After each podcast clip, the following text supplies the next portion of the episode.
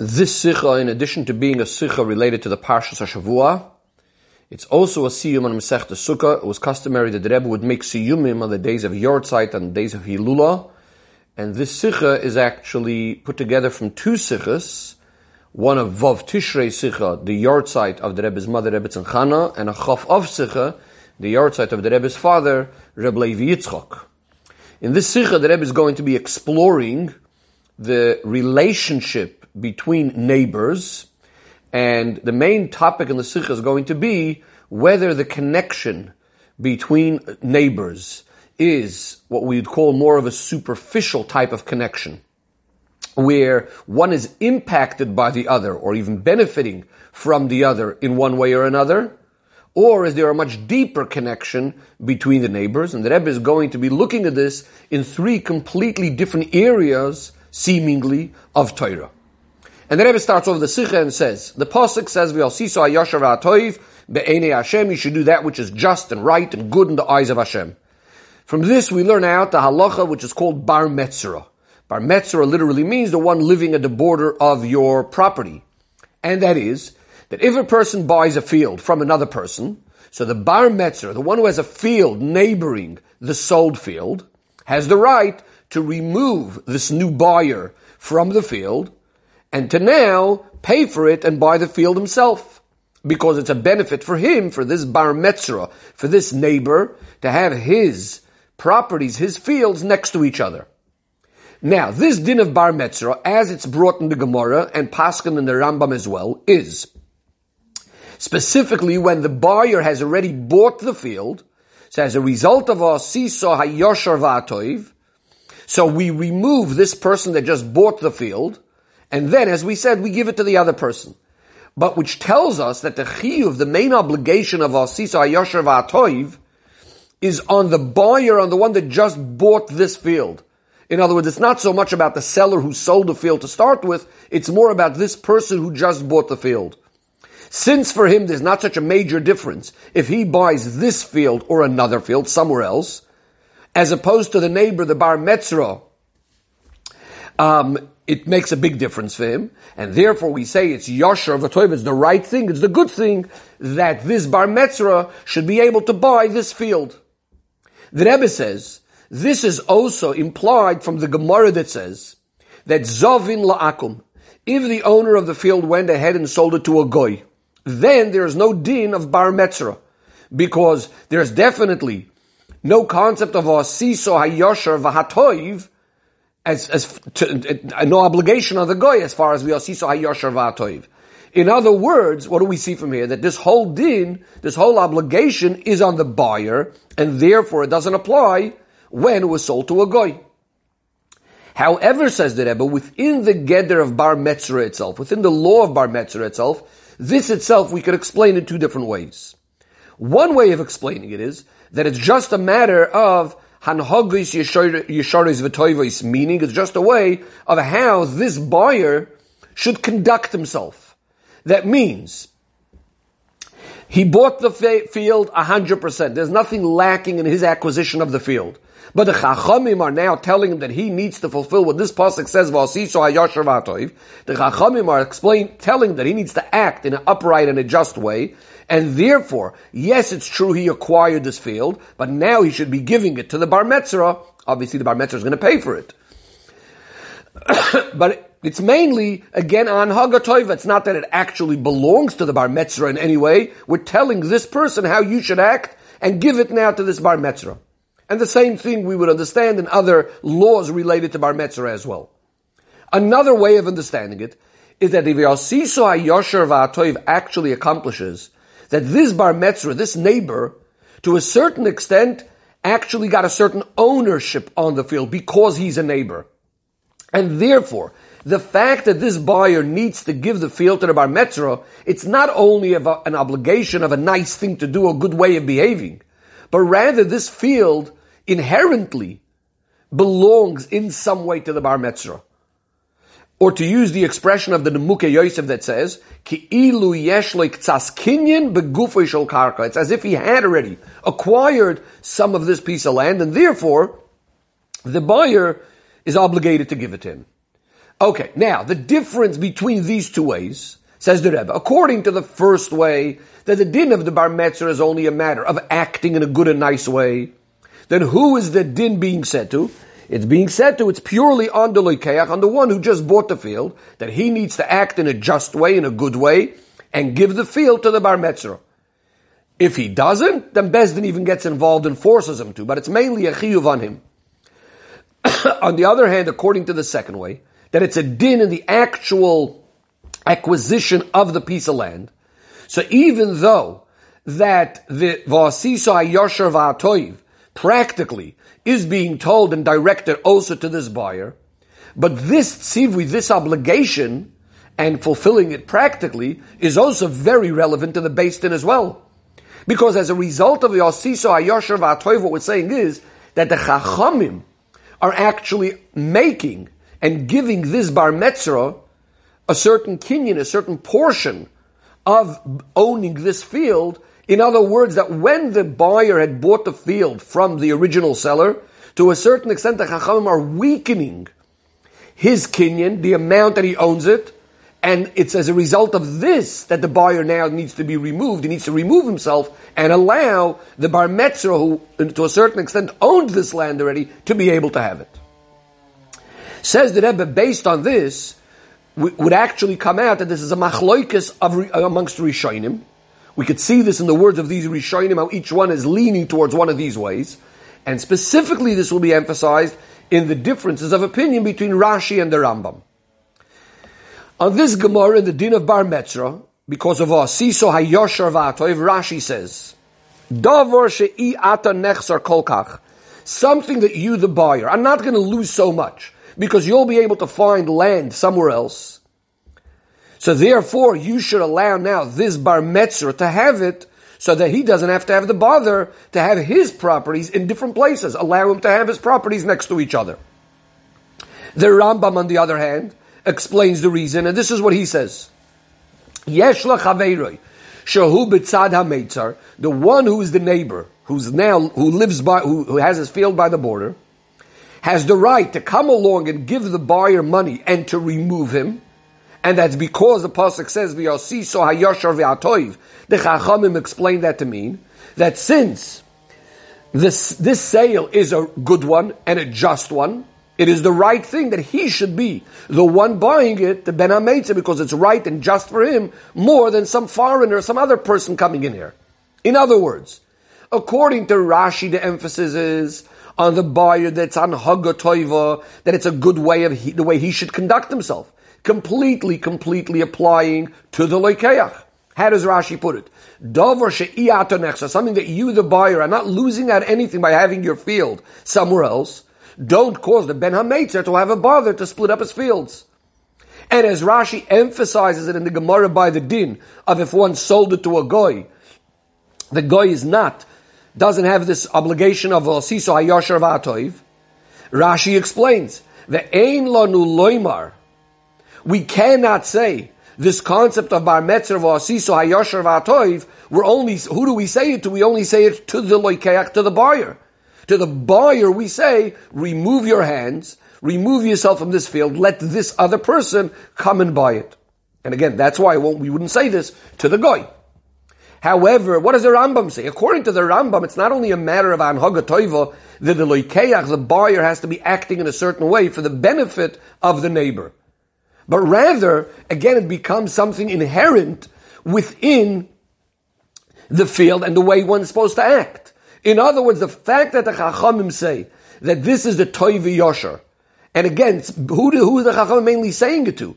They're saying it to the to, to the, to the Bar Metzra, that this bar metzra has the right to come along and remove the person who just bought it. Because the Chachamim said, Vasiso Ayosher V'atoiv means that it's the right thing that he should be able to buy it. In other words, what they're saying is, and where the Rambam is putting it, that this is the actual right thing, completely what has to happen as far as the field is concerned, as far as this neighbor is concerned, and that's again coming with the koyach that the Chachamim gave the Bar Metzra to own the land to a certain extent. So who is it being told? It's not being told that Loikeach, he should act in a nice way. We're saying that this bar metzra can now come along and actually demand it and take the other person off it. Says the Rebbe, with this we're going to understand that by the din of selling to a goy, the Rambam puts it a little bit differently than the way we find it in the Gemara. The Rambam says, Hamoicher lahakum, someone that went ahead and sold it to a goy, we put him into a shamta, like a kind of excommunication, until he accepts upon himself anything that may go wrong between the goy, who's now going to be this new neighbor, and the bar metzora that's living there. We're going to make sure that he will, that this seller is going to be responsible for any oinus that happens from this goy until he acts with the bar metzora in the proper way of dinei Yisrael. In other words, first of all, he removes what the reason it says in the Gemara that says that the goy, the concept of al siso ayosher v'atoiv doesn't apply to him. He also adds to the words of the Gemara that says, yinoik, till the goy will act with the bar metzar in the dinim of, in, in, the dinim of a yid.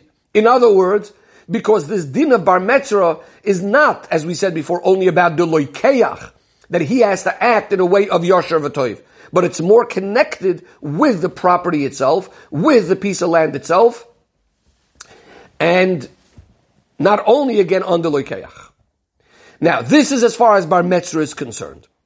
The Rebbe is now going to apply this to different areas of Torah. And the Rebbe says, we spoke many times that there's many in Yonim of halachis and Torah that even though at first glance they seem to be completely unrelated to each other, nevertheless, because we know that Torah is a Torah achas, if we look deeply, properly, we'll find that there's a certain common thread, a common denominator. Or we'll find that they're all built, certain different things that seem to be not related are built on the same yisoid, on the same basis, on the same foundation. As we find this in this forum of a number of Gedoyle Yisrael, specifically regarding the Rogatchover, we find this.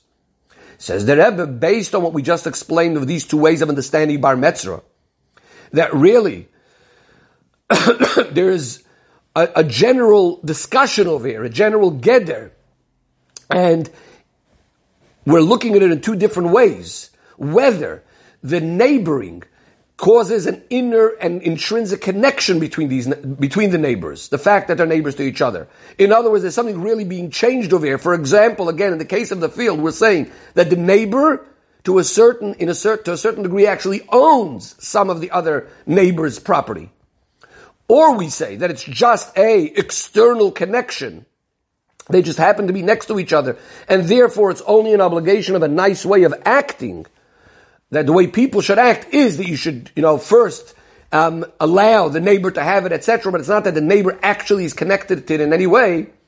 Says the Rebbe that this idea we're going to be able to apply it in different areas as well. It's going to come out as an afkamina in different areas as well. And the Rebbe is going to look over here in three general areas in the famous expression, which the Sefer Yetzirah uses, that our world has Oilam, Shana, and Nefesh. Oilam is space, Shana is time, and Nefesh is in people. So in space, in Oilam, that's what we were just discussing, pieces of land next to each other, the neighbors of, in the din of Bar Metzra. Now the Rebbe looks at a similar concept in the Indian of Shana and the Indian of time. And the Rebbe says, we know there's the concept of toisvis mechoyle la kodesh, that when it comes to, first of all, for example, Yom Kippur, there's an idea of adding some of the holiness of Yom Kippur. And the Rebbe says, Ledivrei Hakal, everyone agrees that this is Minat Torah, that we start off a little bit earlier, not only when it's actually a nightfall according to Torah, but we start a little bit earlier, adding a little bit more. Shabbos and Yom Tov, there's a similar concept of starting a little bit before the actual time of Shabbos and Yom Tov. Uh, now, there's some opinions that it's midoiraisa, some opinions midrabanon, but there's generally this idea. So the Rebbe says this is also a concept of neighbors, of neighboring, because we have the time before Shabbos, and the time or, or after Shabbos is the same idea. This is all like the neighbors close to Shabbos, and the Rebbe says we can look at this again in two different ways. So one way is that they're actually intrinsically connected. There's a real connection. That means that the time that's right before or right after Shabbos, because it's so close to Shabbos, the time itself is changed. It's actually getting some of the essence, some of the holiness of Shabbos is there. Another way of understanding it is, no, the time itself never got the Kedusha of Shabbos. But since it's so close to Shabbos, so there's an obligation on the person. He has to now start getting ready and getting prepared, getting into the Shabbos mode. Says the Rebbe, based on what we said before, we can now understand that this is going to be the explanation for a machloikas that we find in Paiskim. Whether in this time that we add to Shabbos, that little time before Shabbos, could we then make Kiddush on Shabbos and other similar sorts of halachas? What's the two ways of looking at it? So the Rebbe says, those opinions that would say that you could make Kiddush at that point, you could have the, the Shabbos at that point, and similar sorts of idea, that's because they're looking at it in a way that the time before Shabbos, the same thing again would apply after Shabbos, actually has fully that Kedusha of Shabbos and Yom Tov. In other words, there's a more intrinsic connection. The Rebbe preempts a certain question over here, not right now in the square brackets, and the Rebbe says, now we know that Pesach you cannot make Kiddush and do Achilas Matzah in that time that's before nightfall. But that's not really a question and a, a, contradiction to what we're saying over here. Because in those cases, those mitzvahs, the Daled Koisos and Matzah, are actually connected not only with the Kedusha of Pesach, but it's actually connected with the fact that it needs to be night. And therefore, just because a time is just before nighttime, is not going to become that now it's night. But as far as the Kedusha again, usually Shabbos, Yom Tov, and whatever, how it applies to Yom Kippur, the, these opinions hold that the Kedusha actually entered and, uh, uh, and affects that time of the day. On the other hand, those opinions that say that the additional part that we added to Shabbos or Yom Kippur is only as far as that a person is not allowed to do malacha, but not make, but you can't go ahead and make kiddush, for example. What are they holding? Because they're saying that the time that we're adding to Shabbos or Yom Tov is more of like an external connection to the time of Shabbos. It's not mamish part of Shabbos. And therefore, you could only add as far as what you're concerned. In your not doing work, for example, you'd be able to say, fine, I'm adding a little bit to Shabbos and I'm not doing work at this point as well. But you can't go ahead and fulfill those mitzvahs that are actually connected with the time of Shabbos. And now the Rebbe moves on to nefesh, to people, how people affect each other, neighboring people, so to speak. And the Rebbe says, in the end of Masechta Sukkah, we have that the Mishnah says, the very end, we know that the Koyanim were generally divided into 24 Mishmoros, 24 groups that took turns working in the Beis HaMikdash. These different groups had names based on people in the family. So there was a Mishmor called, Bilga. And usually we know that the halacha is, we had a Mishmor that was just coming into work for the new week. There was a Mishmor that was just leaving. And then there are various different things that are related to the karbonos and other things that the koyanim get that gets that the koyanim, the mishmor needs to be splitting, and needs to be dividing between themselves, etc. So the halacha goes as follows: that the new mishmor that's coming in divides in the tzofin. They distribute their things in the tzofin in the north part of the Azara. Um, tzofin is usually considered holier, etc. The one going out distributes it in the Dorim in the south, but this Mishmar called Bilga, that was the name of this particular Mishmar, they would always distribute their things in the Dorim, meaning they would be always similar, as if they're just finishing off, rather having the extra holiness of the Tzafoin. And another two differences between this Mishmar and the other Mishmaros, one is that Tabat, or its ring, was kavua, was set, was locked in place, We'll soon discuss what that means. That's going to be the major discussion soon, what this is all about. V'chaloina and its window, like a cubby, like a locker, like a type of place, a shelf where the whole things, was stuma, was also always closed off. Again, we'll soon see what this chaloin refers to. Now, what was the reason for all of this? So, the Gemara brings two reasons. One is because of a certain girl of this family, Miriam Bas Bilga, that had converted, and the Gemara goes on to tell a whole long story of how she disgraced the, the Mizbeach and so on and so forth. The Rebbe does not go into the story over here. Another reason that the Gemara gives is because this particular Mishmar was lax in their avodah. They would come late, they didn't show up on time, etc. Now, so this is why they got a knas, because of one of these two reasons. The Gemara goes on and asks, I could understand based on the reason that this mishmar would always come late. So that's why the whole mishmar is getting this penalty of the few things that we just mentioned. However, according to the opinion that it was because of a certain girl, Miriam Bas Gilga, that, Bilga, that converted, so just because of this daughter, this girl, that is why the father should be punished. Miriam Bas Bilga, that's why Bilga should be punished. So the Gemara says, yes, because we know there's a, there's a, a saying that people say that shusa di yanuka, meaning that which a child spree, speaks bishuka out in the street, where did he pick it up from? Either from his father or from his mother. So therefore, yes, the parents are being punished because of the daughter. So then the Gemara goes on and says, and just because of the parents, that's why the whole mishmar should be punished. So Abaye explains, Oy Rasha, oy l'shchenoi. That yes, woe is to the Rasha, woe is to the neighbor. Again, we're soon going to explain what exactly that means in this context. Then the Gemara goes on and says, in a similar way, there's toiv l'tzadik, toiv l'shchenoi, and the Gemara brings a pasuk, imru tzadik toiv, say to the tzadik or about the tzadik, kitoiv, that the things he does are all good, kipri maloleim yechelu, and they eat the fruits of their labor. Again, we'll soon see what the pshat in that pasuk is. Now, the first thing that Rebbe establishes is that from the fact that the Gemara, the Gemara's main discussion is regarding that reason of Miriam Bas Bilga, that seems to tell us that that's actually the main reason of why the Mishmar got punished. This is based on a rule that we know that the one that the Gemara is more elaborating on seems to be that's the one the Gemara is accepting.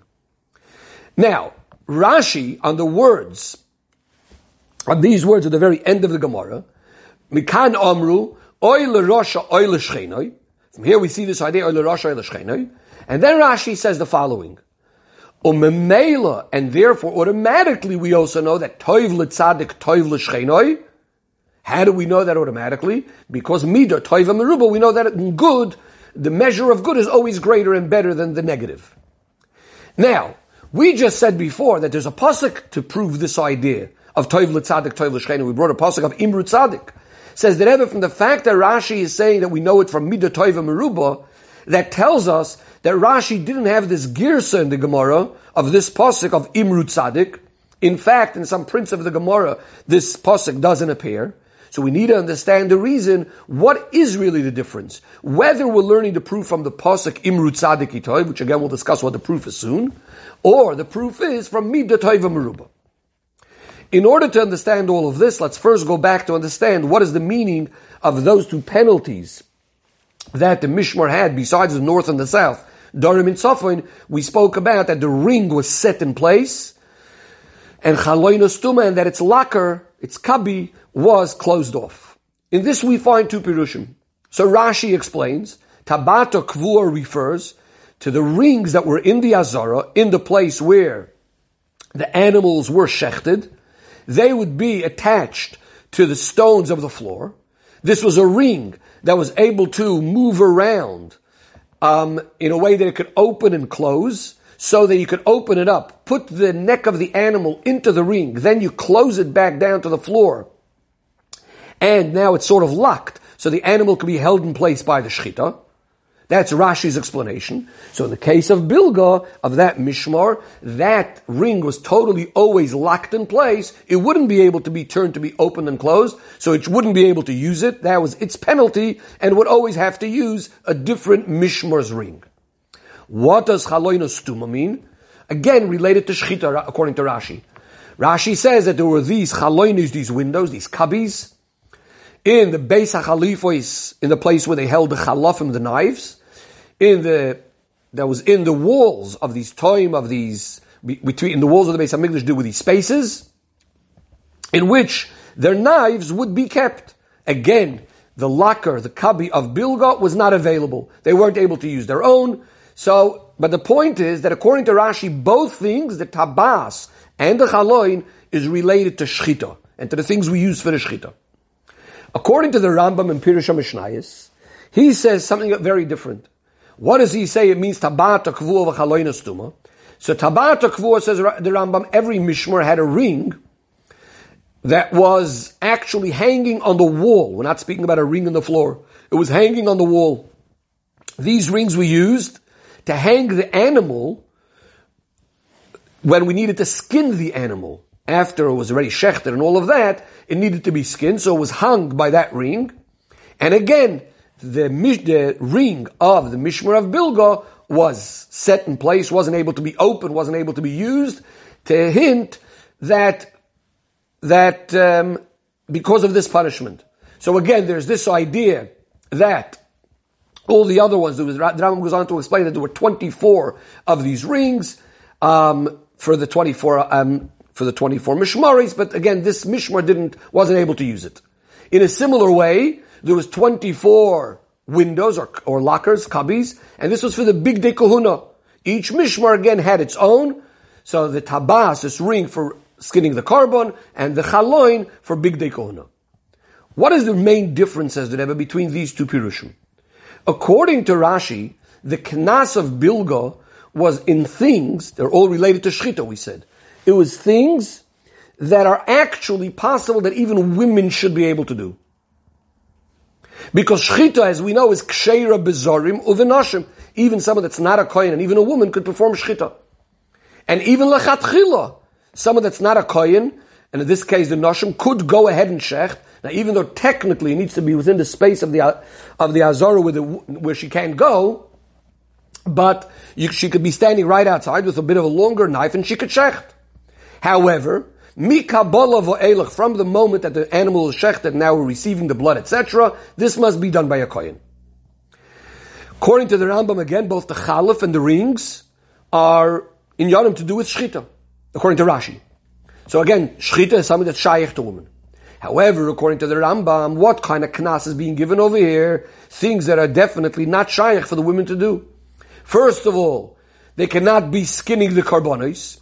Why is that? Because these were rings that were in a place in the Azara, definitely the woman would not be able to, would not, would not be able to be there. And certainly not bigdei kehuna, which are for the purpose of avoida. Because the women are not able to do the avoida. And the Rebbe says, so what's the, really the machloikas going on over here? What's the basis for those machloikas? So the Rebbe says, according to Rashi, we're giving a knas to the whole mishmar. It's really like we said before, just like a neighbor that's ending up suffering the consequences because he's next to a bad neighbor. So in other words, what kind of knas is being given? It's the kind of knas that even this girl herself technically of things that she could have done, because she could have shechted, so she's getting, in a certain sense, she's getting the main knas, because her ring is being locked and her, the knives that she would have been able to use are being, she, not, not able to use the regular lockers. So it's things that are shaykh to her, and because of that, the rest of this mishmar is suffering. So the punishment is the kind of punishment that's emphasizing that it's really all things to do with her. On the other hand, the Rambam, what kind of knas is it? It's things that have nothing to do with this girl herself. It's things that she wouldn't have been able to do, but rather now the whole mishmar somehow is being punished in another area. How do we understand this? Because this goes back to the idea of neighbors. Is the neighboring affecting a real inner change in the other neighbor, to the extent that we say that now the neighbor was impacted in a real way, or are we saying no, it's only an external connection? How does this play out in this case? Again, Rashi and the Rambam, like we said before. According to Rashi, we said the neighboring is only impacting in a chitzayni is the way, not really affecting the shachin in and inside the shachin himself. Like we said by Bar Metzra. That it's only a way that you need to behave towards your shachin, towards the neighbor. But it's not really that the neighbor owns anything. And therefore, as we'll see in a moment, it's going to apply to how the knas goes over here with the knives. But first the Rebbe says that this generally fits with the way Rashi usually goes to explain things more al pipshat, and the idea of when we say kansina lekula mishmara, the way the Gemara discusses, do we kansan, do we give a knas to the whole mishmar, it does sound like, yes, that's all it is. It's just a penalty that they're getting because of the rasha. So what does Rashi say? That the punishment that they're getting, the disgrace, the embarrassment that they're getting is only because they were a neighbor, so to speak, that this girl is part of and close to them. And again, it's going to be only in things that she could have had some sort of connection to, that she could have done. So it's as a result because she can't use it. So therefore, they're neighbors, so they're also suffering. According to the Rambam, however, it's a much deeper connection between the neighbors. In our case, what Oil means, not only an external thing, you're being punished, you're suffering the consequences because you were close by. But rather what we're saying is that because you're next to a rasha, in this case, this girl, that affected this mishmar that they themselves should become bad in some way. And therefore, as we'll soon see, the punishment is going to be a much bigger punishment, not only in the area of shchita, as we'll soon get back to in a minute, but first again, the Rebbe discusses that this fits very much with the Rambam's opinion in Hilchos Deis, who speaks very strongly about the idea that it's the derech b'riyasa shaladim, that is the way of a person, that he's drawn in his character and his action, in the way he behaves, based on his friends and his acquaintances, his colleagues, as the Rambam elaborates. So therefore, going back to the punishment and disgrace in this case, it's not just limited to a punishment that, oh, because my neighbor, something happened to my neighbor, there's a certain punishment, the penalty, so that penalty is affecting me also. We're saying no, because we're neighbors, so the, the evil itself of the neighbor impacted this mishmar. And therefore, they're going to be punished in all things that are related to them in a more general way, not only the things where this girl was punished. Says the Rebbe, now we can understand the proof in regards to Toiv L'Tzadik, Toiv L'Shchenai. Whether, as we have our gears in the Gemara, it's because of the Pasuk Imru Tzadik Toiv, or because of the Svar of Meruba Midotoiva. Says the Rebbe like this. Let's look at the Pasuk. Imru Tzadik Toiv, Ki Prima Alaleim Yechelu. What does this mean simply? That's, the Pasuk starts off B'Lashon Yochid. Imru, say Tzadik Toiv. That the Tzadik is good, the things that the Tzadik does are good. Then it concludes B'Lashon Rabin. Keprima lolehem yoichelu. The fruits of their labor they will eat. What is this pasuk teaching us? The point that we're speaking about of toiv l'tzadik, toiv l'shchenoi. That even those that were near the tzaddik, they're going to eat the fruits together with the tzaddik. Because it started in singular tzaddik, and then we're speaking about fruits in plural. But that's not all, says the Rebbe. Because seemingly it should have said, Ki prima lo love yoichelu. Yes, we're speaking about the fruits they will eat the fruits in plural. It's going to be them. The other people are going to eat the fruits. But it should have said ma'alolav of his labor. Ma'alolehem sounds the fruits of their labor. If we're speaking about the fruits of labor of the tzaddik, it should have said ma'alolav.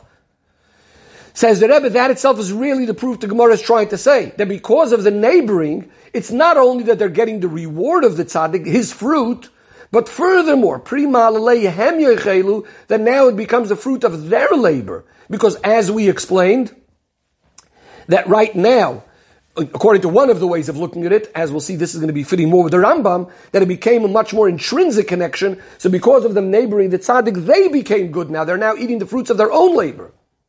However, of course, it still starts off with imrut tzaddik and singular kitoiv, we're telling the tzaddik or about the tzaddik. We're speaking about the praise of the tzaddik because the fruits of the labor that they're eating is coming because they were neighbors of the tzaddik. That's why they learned from him, and that's why they became different.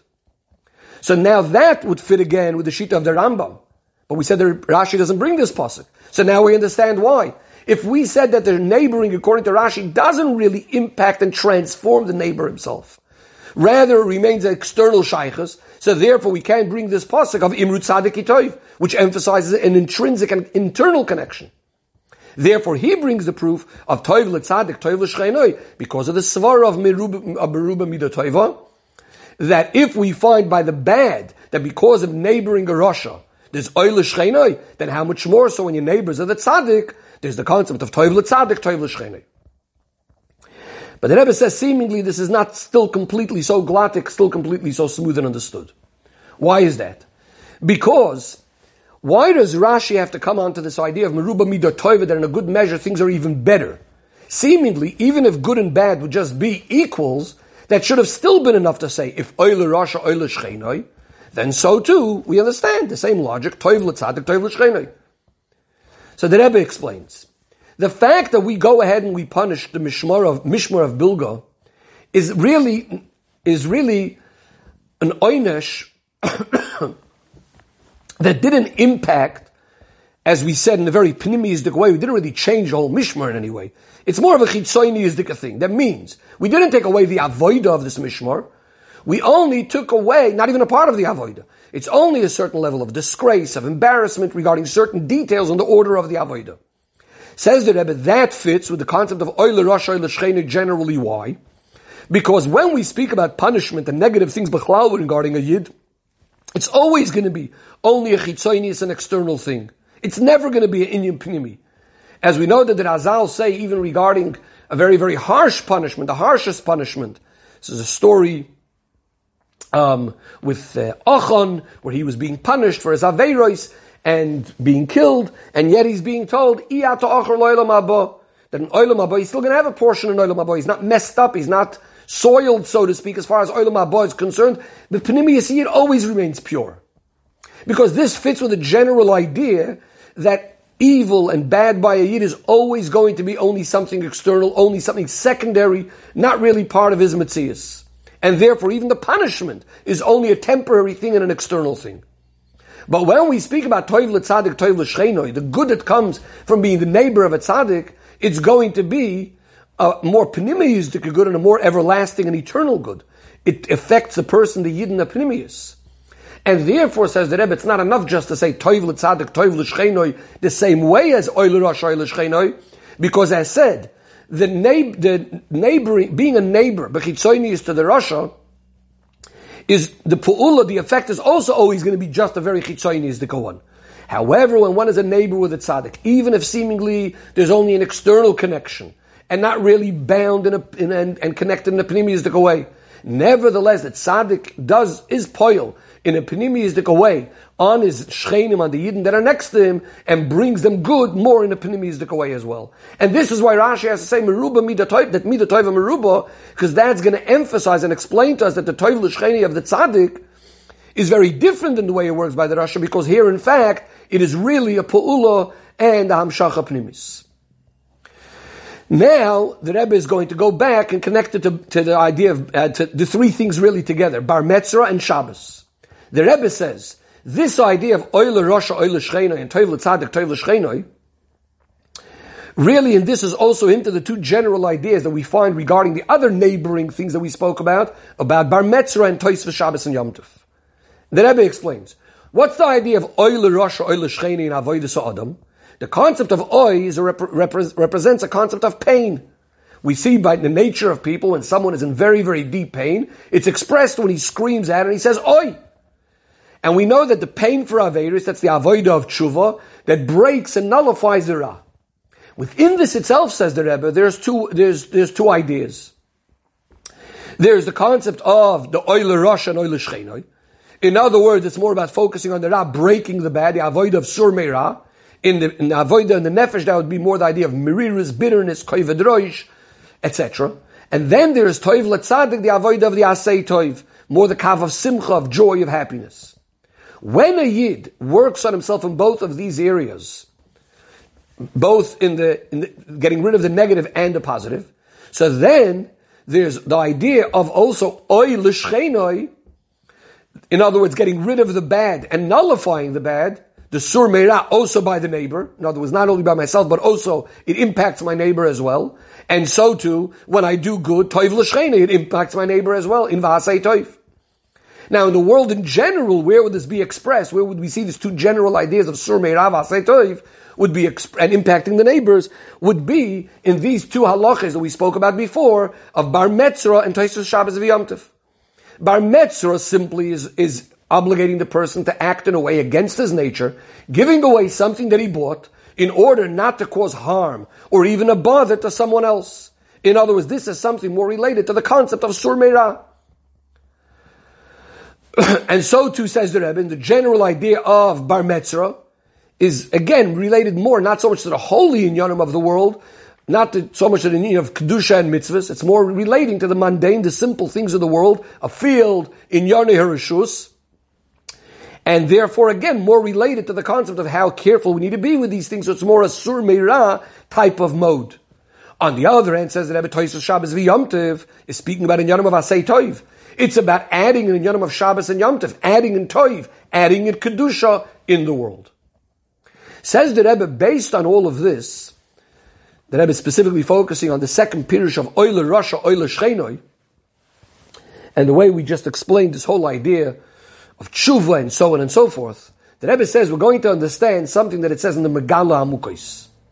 So he brings that Elul is a Rasha Tevis, Oile Rasha, Ve'oile Shchenoi.